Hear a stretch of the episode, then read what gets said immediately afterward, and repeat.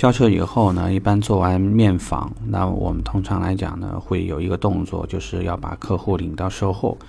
会跟他介绍一个售后的业务接待。这很多顾问呢有一些不理解，他觉得，哎，为什么我还需要干这个？客户以后来修车的时候，他不自己就知道这个这个地方了吗？这个是不一样的啊，这个是不一样的。我这里要讲。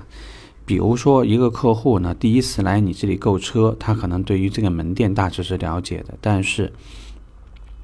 对于通道位置怎么直接开车到售后，你会发现很多时候，因为销售顾问没有指导清楚，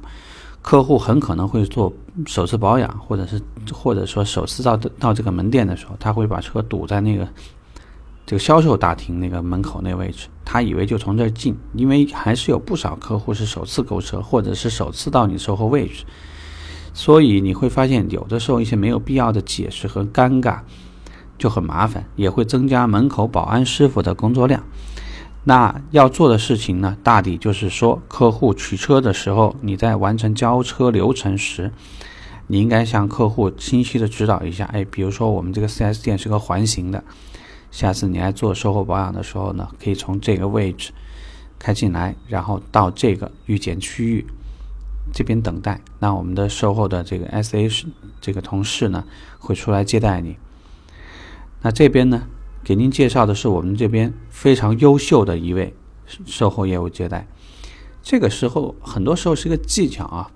你捧别人呢，一方面对于客户而言，客户会很开心。你看，你给我介绍的是一个很优秀的，这儿做的非常好的一个业务接待，说明他很专业。另外一方面呢，因为你捧了你售后的同事。售后这位同事呢也会心存感激，也会觉得这哥们儿很靠谱。以后呢，如果有朋友买车，我也会跟别人讲，我给你介绍一下，这是我们这儿最棒的一个销售顾问啊，专业各方面服务态度都特别好。你会发现这么做呢，会有一个很良性的循环。另外一方面，客户始终会觉得，买车无论我花了多长时间做决策，但是之后售后服务的时间会很长，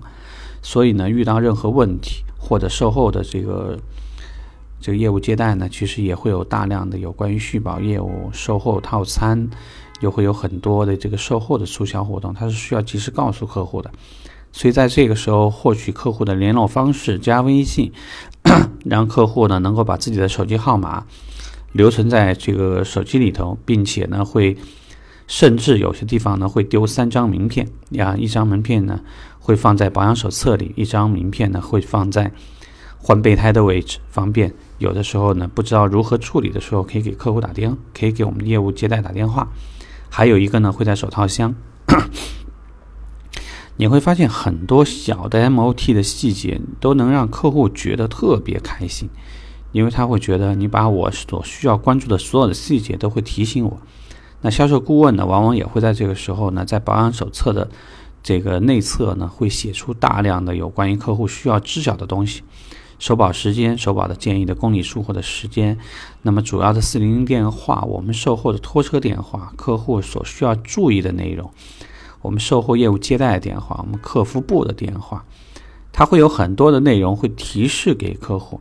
这样呢，不仅是按照我们上一次聊的话题，能够让客户的满意度更高，同时他会觉得我来了一家非常专业的机构，而且这家机构非常关注我的感受。这个在很多的小环节当中呢，会让客户呢萌生一种特别特别满意的感觉。这个对未来工作的指这个实施呢，会带来很好的伏笔啊！希望大家呢把这个环节重视。所以介绍售后业务接待，我们说第一很重要，你要做；第二，它的目的是为了让客户以后在遇到任何麻烦的时候，或者是来做保养的时候呢，他有对标的人；第三。通过互相这样去介绍，也能让客户和我们售后业务接待其实有一个很好的体验。同时呢，大家对你的好感度也会提高。第四，当你去真的是把这三张名片或者一些小的一些这个关注细节都写好的时候，客户对于你的满意度很容易带来后之后良好的口碑和转介绍。OK，希望这个对你有帮助。拜拜。